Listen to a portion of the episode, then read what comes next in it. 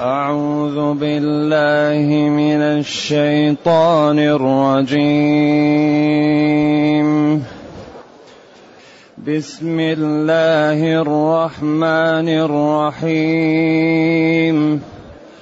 وتراهم يعرضون عليها خاشعين من الذل.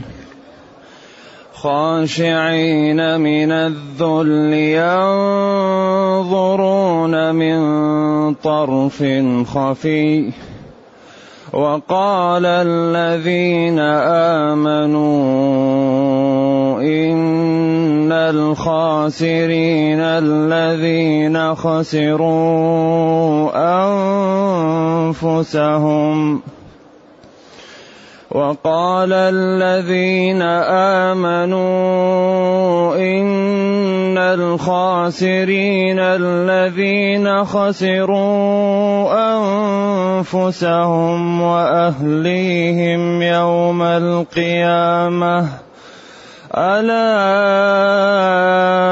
إن الظالمين ألا الظالمين في عذاب مقيم. وما كان لهم من أولياء ينصرونهم. وما كان لهم من أولياء ينصرونهم.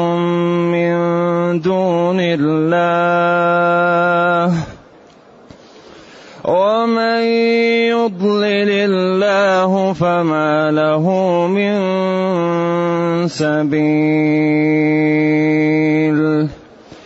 استجيبوا لربكم من قبل أن يأتي يوم لا مرد له من الله. لا مرد له من الله ما لكم من ملجأ يومئذ. ما لكم من ملجأ يومئذ وما لكم من نكير. فإن أعرضوا فما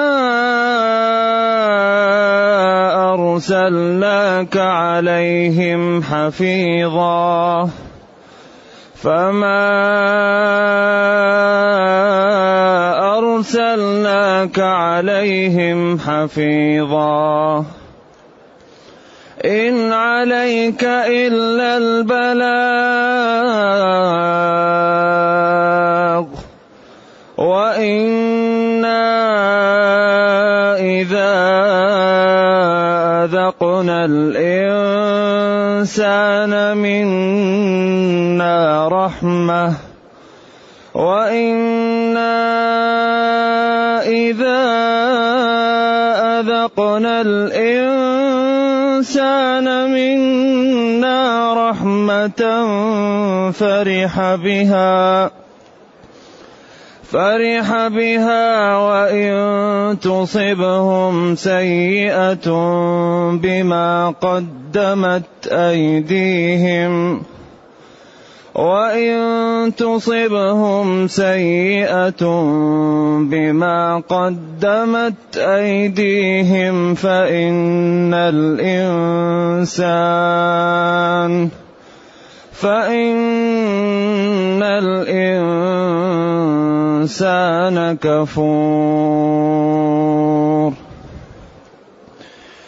لله ملك السماوات والأرض يخلق ما يشاء يهب لمن يشاء إناثا. يهب لمن يشاء إناثا ويهب لمن يشاء الذكور أو يزوجهم ذكرانا وإناثا ويجعل من يشاء عقيما. ويجعل من يشاء عقيما. إنه عليم قدير. الحمد لله الذي أنزل إلينا أشمل كتاب. وأرسل إلينا أفضل الرسل وجعلنا خير أمة أخرجت للناس. فله الحمد وله الشكر على هذه النعم العظيمة والآلاء الجسيمة والصلاة والسلام على خير خلق الله وعلى آله وأصحابه ومن اهتدى بهداه. أما بعد فإن الله تعالى يبين في هذه الآيات حال الكفار عندما يعاين مقاعدهم وتراهم. يا نبيي يعرضون وتراهم يعرضون عليها. وترى يا رسول الله الكفار يعرضون على النار بقلبك أو بإبصارك لذلك. وتراهم يعني بقلبك أو ببصرك يعرضون على النار خاشعين ذليلين خائفين من طرف خفي. هذا الأسلوب يقصد به ما يكون لأهل النار من الذلة والهوان والاستكانة. وعدم رفع البصر لأنه رافع بصره كناية عن الإنسان لا يفعل ما يشينه وخفض البصر عند العرب كناية عن الإنسان الذي يكون يفعل ما يفضحه. يعني تراهم يا نبي يعرضون لهم الكفار عليها على النار خاشعين أي خائفين ذليلين ينظرون من طرف خفي. من طرف خفي. اختلفوا في من طرف خفي ما المقصود بها؟ قال بعضهم هم عميان لأنه قال نحشره يوم القيامة أعمى وينظر بقلبه ونظر للقلب خفي. قال بعض العلماء هذا بعيد.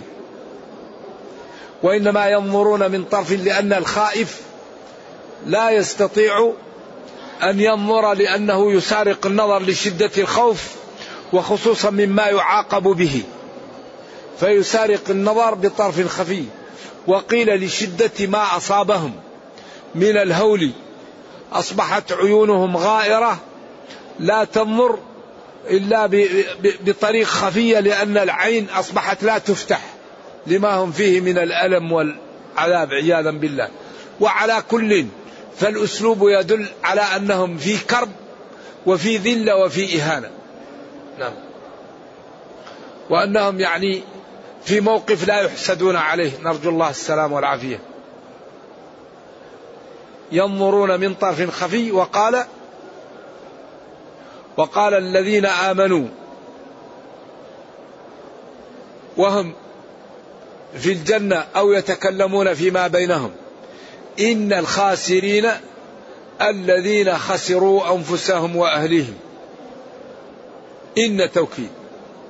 الخاسرين جمع خاسر وهو الناقص حظه بارتكابه المحرمات وتركه ما أوجب الله عليه وهو في دار الدنيا بعد أن جاءته الرسل وأتباعها وبينوا له الطريق.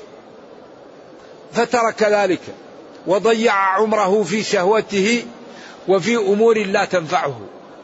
إن الخاسرين الذين خسروا أنفسهم خسر نفسه لأن نفسه يتمناها لو ماتت لأنها تجر له العذاب وتجر له الإهانة وأهليهم.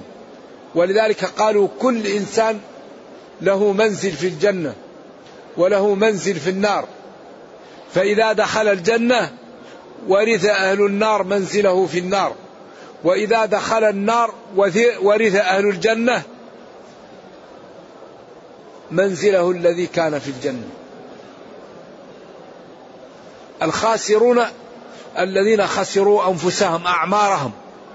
الله أعطاك العمر وأعطاك العقل وأعطاك أنه هيأ لك سبل العلم موارد العلم. جعل لك السمع والأبصار والأفئدة لتشكره. وأعطاك الوقت العمر. وأعطاك العقل وقال لك هذا العمر رابع تاجر مع الله. فإن استغلت العمر في الخير فستربح أرباح هائلة. وإن ضيعت العمر وعملته في الشهوات والملاذ وكل ما ما تشتهي وتركت الواجبات ستخسر خسارة لا وراء وراءها. لأن قال قل إن الخاسرين ضيعوا العمر. ما سلككم في سقر؟ قالوا لم نكن من المصلين. ما كنا نصلي ولم نكن نطعم المسكين وما كنا ننفق وكنا نخوض. كل ما تكلم واحد نخوض معه لا يخاف الواحد. غيبة يغتاب الكذب يكذب. كل شيء يخوض فيه الناس يخوض. وكنا نكذب بيوم الدين حتى أتانا اليقين. فما تنفعهم شفاعة الشافعين. هذا يتكرر وهذا يبين ويوضح ليعتبر العاقل. ليعتبر العاقل. العاقل يعتبر هذا رأس المال لا تضيعه. يا عاقل يا مسلم رأس المال عمرك. فإذا ضيعته خسرت خسروا أنفسهم. أكبر شيء الإنسان نفسه خسرها. لأن النفس أصبحت تعذب يتمنى لو يموت. لا يموت فيها ولا يحيا. لا يموت ليستريح ولا يحيا ليتمتع. كلما نضجت جلودهم بدلناهم جلودا غيرها.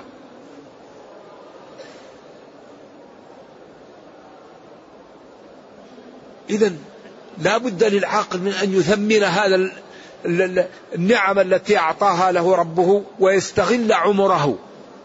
العمر يمشي فإذا لم يستغله الإنسان يندم. وبعدين هذا الدين ما في شيء صعب أبدا. لا تكلف نفس إلا وسعها أي طاقتها. وما جعل عليكم في الدين من حرج. رب كريم شفيق رحيم ودود يعطي الجزيل على العمل القليل. اذا هؤلاء خسروا. خسروا أنفسهم وأهليهم يوم القيامة. بعدين في الآية الأخرى قال ألا ذلك هو الخسران المبين. لهم من فوقهم غلل من النار ومن تحتهم غلل. ذلك يخوف الله به عباده. يا عبادي فاتقون فاتقون. الذين خسروا أنفسهم وأهليهم يوم القيامة. ألا إن الظالمين في عذاب مقيم. الظالمين جمع ظالم. والظالم هو الذي يضع العبادة في غير ربه. يدعو غير الله. يسجد لغير الله. يطوف لغير الله. يسأل غير الله. يخاف من غير الله. يرجو غير الله. يتضرع لغير الله. هؤلاء هم الظالمون. والظلم الحقيق هو الشرك. إن الشرك لظلم عظيم. ألا إن الظالمين في عذاب عقوبة وألم ونكال وإهانة. مقيم دائم لا ينقطع.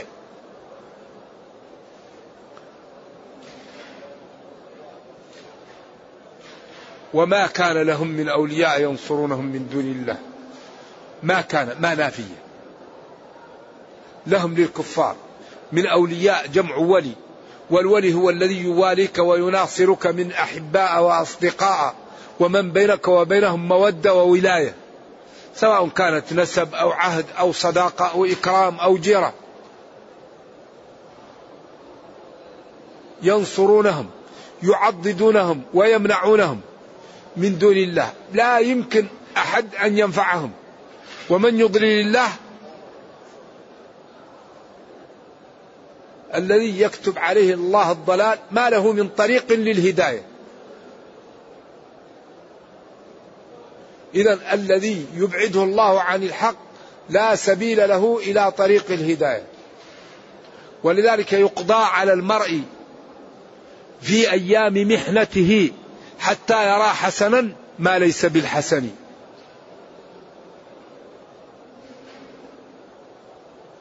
نبينا صلى الله عليه وسلم تألم لأبي طالب لأنه أكرم الإسلام وساعد ونافح وبذل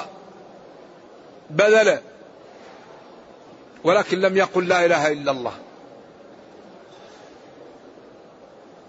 فنبينا تألم له.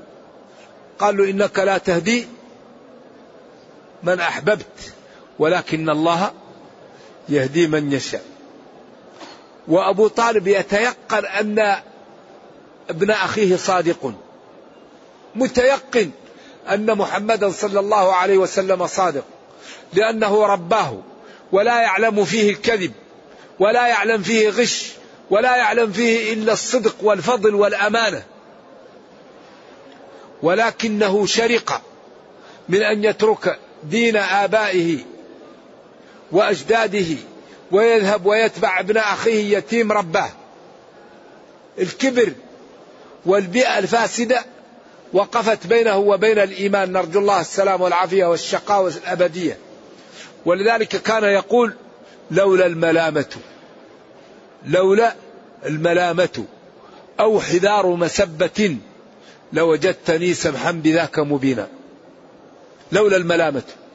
والله يقول لولا الملامة ملامة الناس. ويقال رئيس الوادي ترك دين آبائه واتبع دينا جديد جاء, جاء به ابن أخيه اليتيم الذي رباه.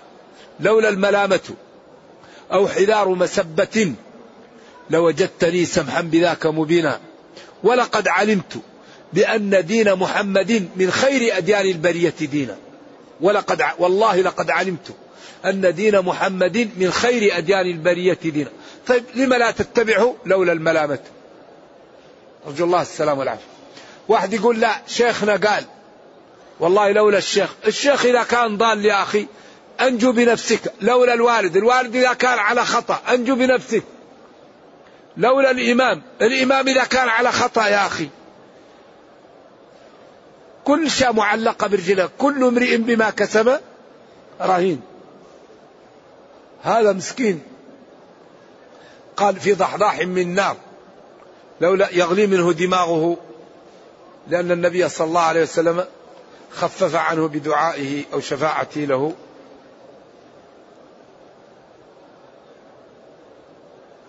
إذا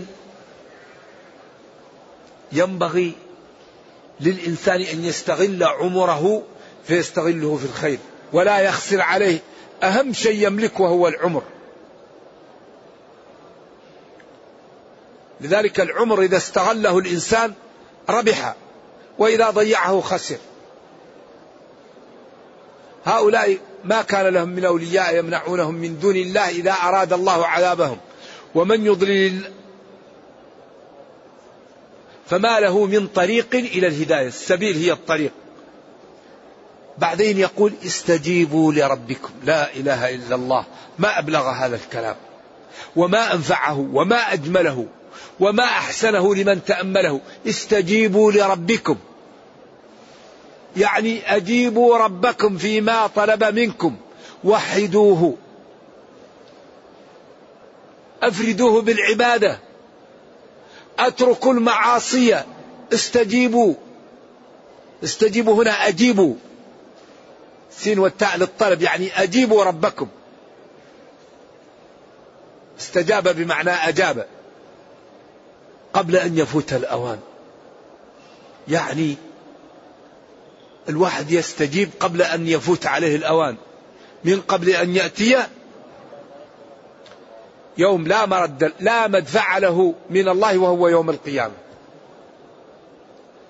كل واحد يحاول أن ينجو بنفسه قبل أن يأتي الوقت الذي لا مرد له. لأن الإنسان إذا مات خلاص. العمر مثل الشريط. ماشي ماشي ماشي ينتهي يتوقف يمكن يتوقف أنت ساجد أنت في الحرم أنت في البيت في الطائرة في السيارة عمر. فهذا العمر إذا استغليته ستنال ما يسرك. وإذا ضيعت لا سمح الله ستنال ما يسوءك. وهذا يتكرر. ولذلك من أسباب ضعف المسلمين على كثرتهم عدم اهتمامهم بالقيام بالأسباب.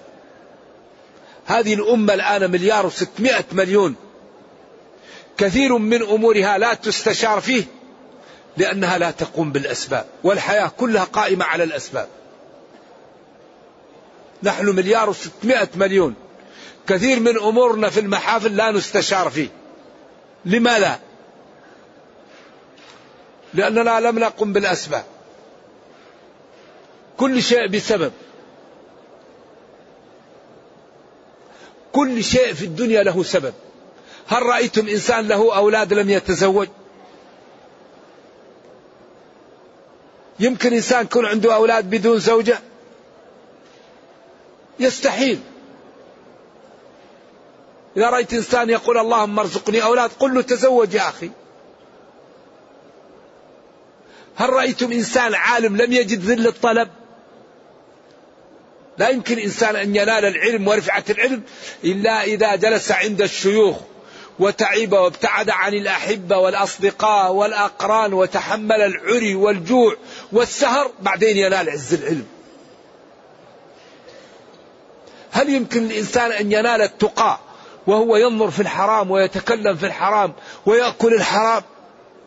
ما يمكن الإنسان يمتلئ بالتقاء إلا بممارسة الطاعة ومكابدة غض الطرف والسمع واللسان والقلب والحبس على الطاعات.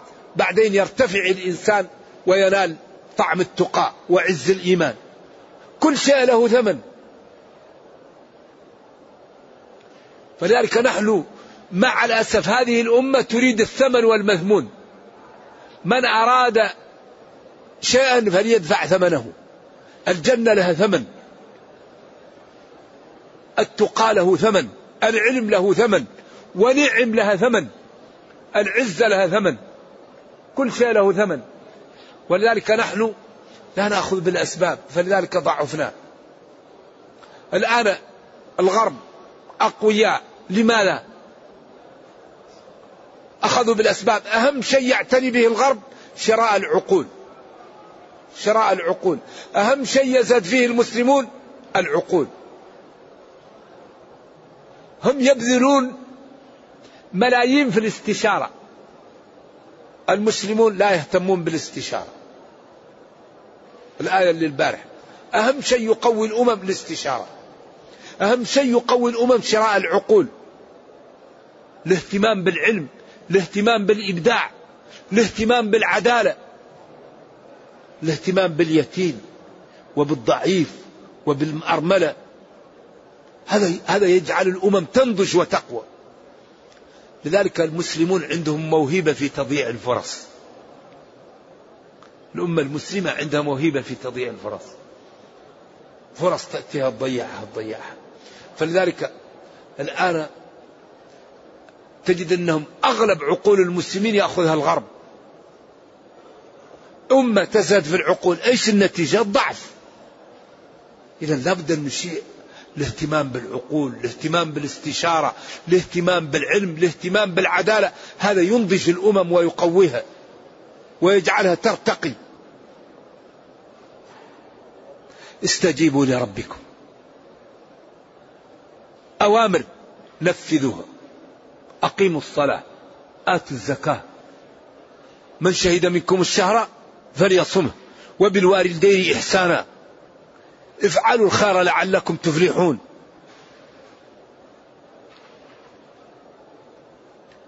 لا يغتب بعضكم بعضا. لا يسخر قوم من قوم. لا تنابزوا بالألقاب. لا تقربوا الزنا. ذروا ظاهر الإثم وباطنه. استجيبوا لربكم. نفذوا الأوامر واجتنبوا النواهي. وما أردتم يعطيه الله لكم. لأنه قادر وكريم وغني. استجيبوا لربكم. نفذوا شرع الله. من قبل أن يأتي لا مرد له من الله. لا مدفع له هذا اليوم. لا بد أن يأتي. لأن الله كتبه وجعله موجود وسيأتي. ويكون يوم الجمعة. القيامة تقوم يوم الجمعة.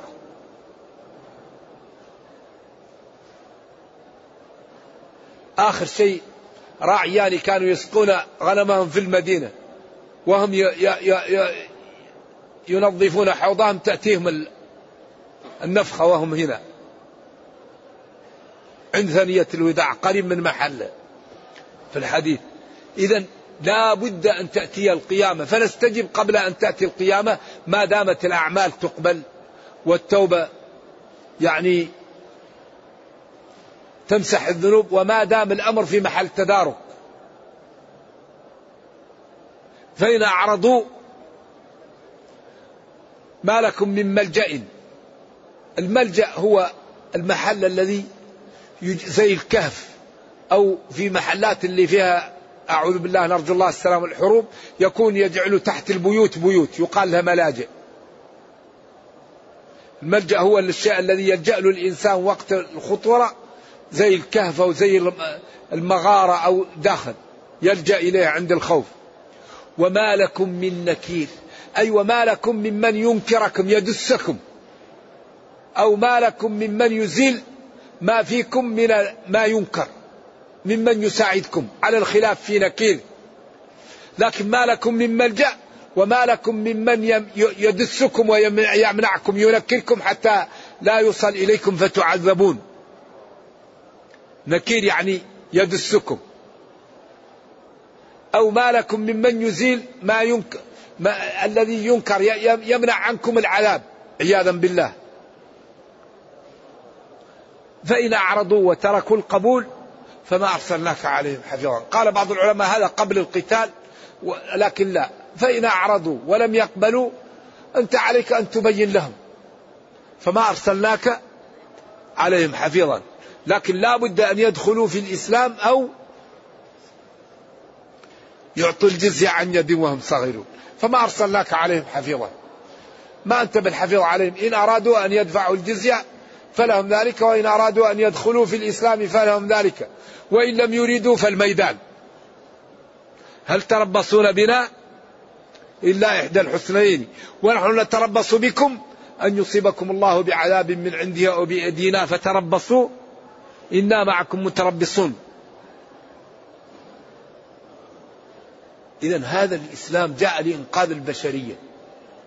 المسلمون أمانة فيهم العالم. لا بد أن ينقذوا العالم من الكفر ومن الظلم ومن الضلال. إن المسلمين عندهم كنز وهو هذه الشريعة هذا القرآن وهذه السنة. فهذا الكنز لا بد أن ننفق منه على العالم. الكتاب والسنة هذه العدالة هذا الرفق هذه الرحمة هذا النبل هذا الجمال هذا الحسن هذا الإيثار. البشرية في حاجة إلى هذا الدين. فحري بالمسلمين أن يجتهدوا لإيصاله للناس. ولكن المسلمين كالجبل الذي يحول بين الكفار وبين الإسلام. المسلمون سد منيع بين الكفار وبين الإسلام. كيف ذلك؟ الإسلام يقول لا تكذب لا تسرق لا تزني لا ترابي تصدق انفق اصلح ذات البين افعلوا الخير لعلكم تفلحون. فإذا قرأ القارئ عن هذا الدين قال ما أنجعه لحل مشاكل أهل الأرض وما أحسنه. فإذا نظر إلى المسلمين وجد الربا والرشوة وجد الظلم. إذا يقول لو كان الدين حق لاتبعه أهله. قال تعالى ربنا لا تجعلنا فتنة للذين كفروا. أي لا تجعل عملك فينا سببا في صد غير المسلمين عن الدخول في الإسلام. ولذلك الآيات تأمر بأن الإنسان يمتثل. وما أريد أن أخالفكم إلى ما أنهاكم عنه. أتأمرون الناس بالبر وتنسون أنفسكم وأنتم تتلون الكتاب أفلا تعقلون؟ كبر مقتا عند الله أن تقولوا ما لا تفعلون. هذه الآيات تدل على أهمية تمثل الدين. إذا العالم في حاجة ماسة إلى هذا الدين والمسلمون في حاجة ماسة إلى إظهار جمال الدين للناس في حياتهم. نحن نظهر للناس الدين في حياتنا. في كلامنا ومشيتنا وسلامنا ونومنا وسفرنا وتعاملنا. أكبر شيء ينفع الإسلام في هذا العصر القدوة الحسنة. القدوة الحسنة هي التي تنفع الناس وطريق سلامة محققة. ما يقدر واحد يقول لك أنت متطرف تصلي في الصف الأول. ما يقدر واحد يتكلم لك يقول لك أنت فيك وفيك يعني تكرم جيرانك تبر بوالديك تساعد الضعاف. فلذلك أهم شيء تمثل الدين هذا الذي ينفعنا كثير. فإن أعرض هؤلاء الكفار فما أرسلناك عليهم حفيظا إن عليك.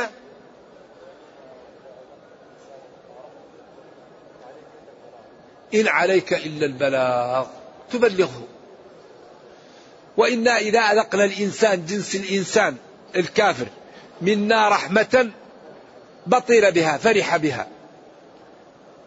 الفرح حين البطر والأشر. كما قال إنما أوتيته على علم عندي بمكاسبه وإن تصبهم سيئة يعني مصيبة مرض مشكلة بسبب ذنوبهم فإن الإنسان كفور. إذا إذا أعطاه الله النعم تكبر وإذا أصابه شيء يقنط ويتهالك وهلوع ويرى أنه لا ينكشف عنه وهذا الإنسان الكافر. أما المسلم إذا أعطاه الله نعمة شكر عليها وإذا جاءته نقمة صبر وكل خير وليس ذلك لغير المسلم. لله ملك السماوات والأرض. خلقا وتصرفا وكونا وقدر كل شيء لله. يخلق ما يشاء. ما يشاء يخلقه.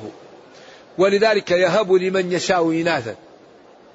ويهب لمن يشاء الذكور. أو يزوجهم ذكرانا وإناثا. ويجعل من يشاء عقيما. قال هذا في الأنبياء. والبشر الخلق تبع لهم. يهب لمن يشاء إناثا كلوط. ما ولد له إلا بنات. ويهب لمن يشاء الذكور كإبراهيم ما عنده بنات. أو يزوجهم ذكرانا وإناثا كالنبي صلى الله عليه وسلم. ويجعل من يشاء عقيم كزكريا كان حصور. والبشر تبع لهذا. وهنا وقف مع الخنث المشكل. بعض العلماء قال ما في خنث مشكل أصلا. لأنه لو كان فيه لأشير له. لأنه بعض الناس يولد له إناث بعض الناس يولد له ذكور بعض الناس يولد له إناث وذكور بعض الناس لا يولد له.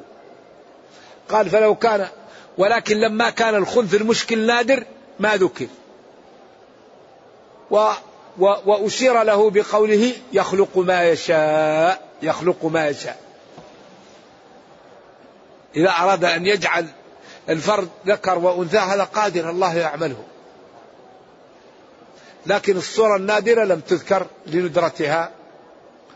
ولذلك تكلم الفقهاء على هذا وتكلموا عليه كلام عجيب والظاهر أن الله قادر على كل شيء. إنه عليم بنياتكم قدير على ما أراد وسيجازي كلا بعمله. فالحقيقة ينبغي لنا أن نغتنم الفرص قبل أن تفوت علينا. وهذا العمر لا نضيعه وربنا كريم.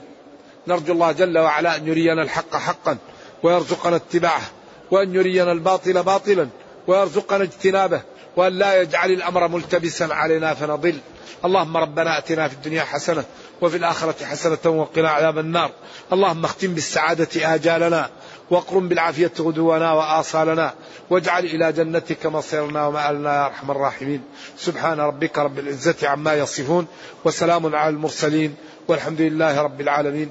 وصلى الله وسلم وبارك على نبينا محمد وعلى آله وصحبه. والسلام عليكم ورحمة الله وبركاته. يقول هو متمتع يريد أن يجعل العمرة لأحد أقربائه والحج لوالديه. لك الحج لا يكون إلا عن واحد. والعمرة لا تكون إلا عن واحد. ما يمكن تحج عن اثنين ولا ثلاثة لا الحج عن واحد. فإن أردت أن تجعل العمرة عن أحد أقربائك والحج عن أحدهما لك ذلك هذا سؤال مثل الأول. أنا الذي الحقيقة أريد أن ننبه عليه أن المسلم إذا أراد أن يحج أو يعتمر لا بد أن يعلم, يعلم أحكام هذا المنسك قبل أن يدخل فيه. لأنه جاء وبذل مالا ووقتا وتعبا من غير المناسب أن لا يعلم طريقة نسكه ليأخذ الأجر كاملا يا أحبة. والعبادة لا تقبل إلا إذا كانت على المواصفات المطلوبة. فإذا أديت على غير المواصفات المطلوبة نقص الأجر أو عدم. فأنت جئت وصرفت مالا ووقتا لا بد أن تتعلم الحج. الحج له أربع أركان وله سبع واجبات وسبع محظورات وله شروط شروط وجوب وشروط صحة وشروط للإجزاء. وله أركان. فهذه الأمور ينبغي للإنسان قبل أن يبدأ بالحج يأخذ كتاب في الحج ويدرسه على شيخ أو يصحب عالما بالحج طول أيام الحج. تعال أنت تصحبني في الحج. ما الذي أفعل؟ وإلا الإنسان يذهب للحج وهو لا يعلم الحج يكون حجه ناقص. والعبادة لا بد أن تكون على ما, ما شرعت. المتابعة في العبادة. كل عمل لا يقبل إلا بثلاثة شروط. الشرط الشرط الأول, الشرط الأول أن يكون مسلم. الكافر لا يقبل منه العمل. الشرط الثاني أن يكون مخلصا. من عمل عملا أشرك معي غيري تركته وشركه. الشرط الثالث المتابعة. أن يكون مشروع ما يكون مبتدع ما يكون خطأ. المتابعة فيه لنبينا صلى الله عليه وسلم. وهو في حجه قال حجوا كما رأيتموني. إيش؟ خذوا عني مناسككم. لتأخذوا عني مناسككم. ف ولعلنا إن شاء الله في الأيام باقية إن أعطانا الله فسحة. في الأجل نبين لكم أحكام الحج وبالأخص الذين يريدون الحج. نعم نرجو الله لي ولكم التوفيق. نعم.